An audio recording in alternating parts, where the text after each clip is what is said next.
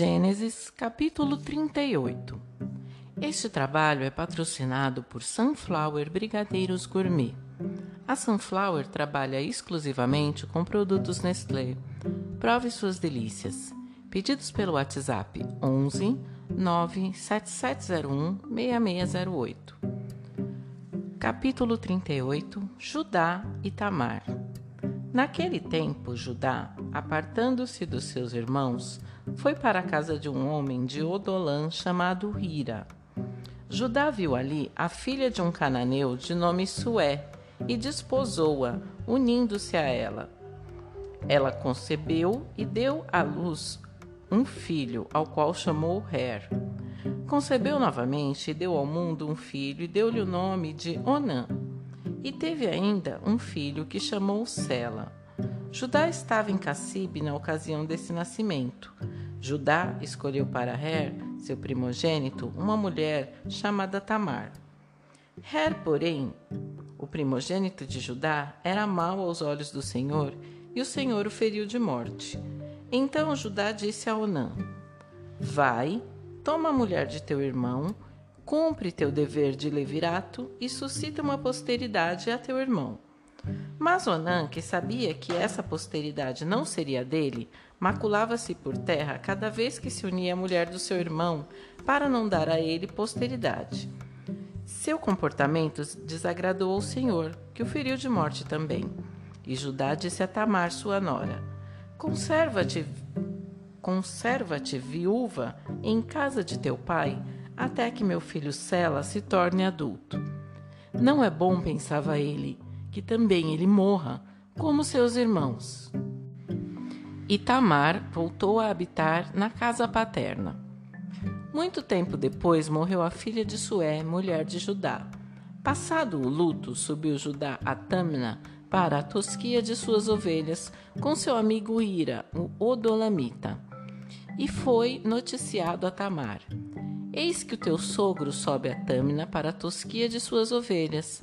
Depôs ela então os seus vestidos de viúva, cobriu-se de um véu e, assim disfarçada, assentou-se à entrada de Enaim, que se encontra no caminho de Tâmina, pois via que Sela tinha crescido e não lhe a tinham dado por mulher.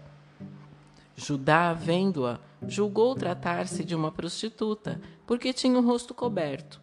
E chegando-se a ela no caminho, disse: Queres juntar-te comigo? Ignorava ele que se tratava de sua nora. Ela respondeu: Que me darás para juntar-me contigo? Ti um cabrito do meu rebanho. Está bem, mas dá-me então um penhor até que o tenhas enviado. Que penhor queres que eu te dê?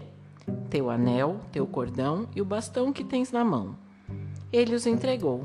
Em seguida aproximou-se dela e ela concebeu. E levantando-se, partiu, tirou o seu véu e retomou seus vestidos de viúva. E Judá mandou-lhe o cabrito por seu amigo, o Odolamita, para retirar o penhor das mãos daquela mulher. Mas ele, não a encontrando, perguntou aos habitantes do lugar: Onde está aquela prostituta que estava em Enaim, à beira do caminho? Responderam-lhe: Não há prostituta nesse lugar. Ele voltou para junto de Judá. Não a encontrei, disse ele, e os moradores daquele lugar disseram-me que não havia nenhuma prostituta ali. Guarde ela o meu penhor, respondeu Judá. Não nos tornemos ridículos. Eu mandei o cabrito, tu, porém, não a encontraste. Mais ou menos três meses depois, vieram dizer a Judá: Tamar, tua nora, conduziu-se mal. Vê-se que está grávida. Judá respondeu: Tirai-a para fora, que ela seja queimada. E então, enquanto era conduzida, ela mandou dizer algo ao seu sogro. Concebido o homem a quem pertence isto. Examine bem, ajuntou ela, de quem são este anel, este cordão e este bastão. Judá, reconhecendo-os, exclamou: Ela é mais justa do que eu, pois que não a dei meu filho Sela, e não a conheceu mais. E na ocasião de dar à luz, eis que ela trazia dois gêmeos no seu ventre. No parto, saindo a mão, a parteira tomou-a e atou-a nela um fio vermelho, dizendo: Este é o que saiu primeiro. Mas como ele retirasse a mão, saiu seu irmão. Que brecha fizeste? exclamou a parteira. que a brecha esteja sobre ti. E chamou-lhe Fares. Em seguida veio seu irmão, com o fio vermelho atado à mão. Deu-se-lhe o nome de Zara. Gênesis, fim do capítulo 38. Este trabalho é patrocinado por Sunflower Brigadeiros Gourmet. A Sunflower trabalha exclusivamente com produtos Nestlé. Prove suas delícias. Pedidos pelo WhatsApp 11 97701 6608. A Bíblia Narrada.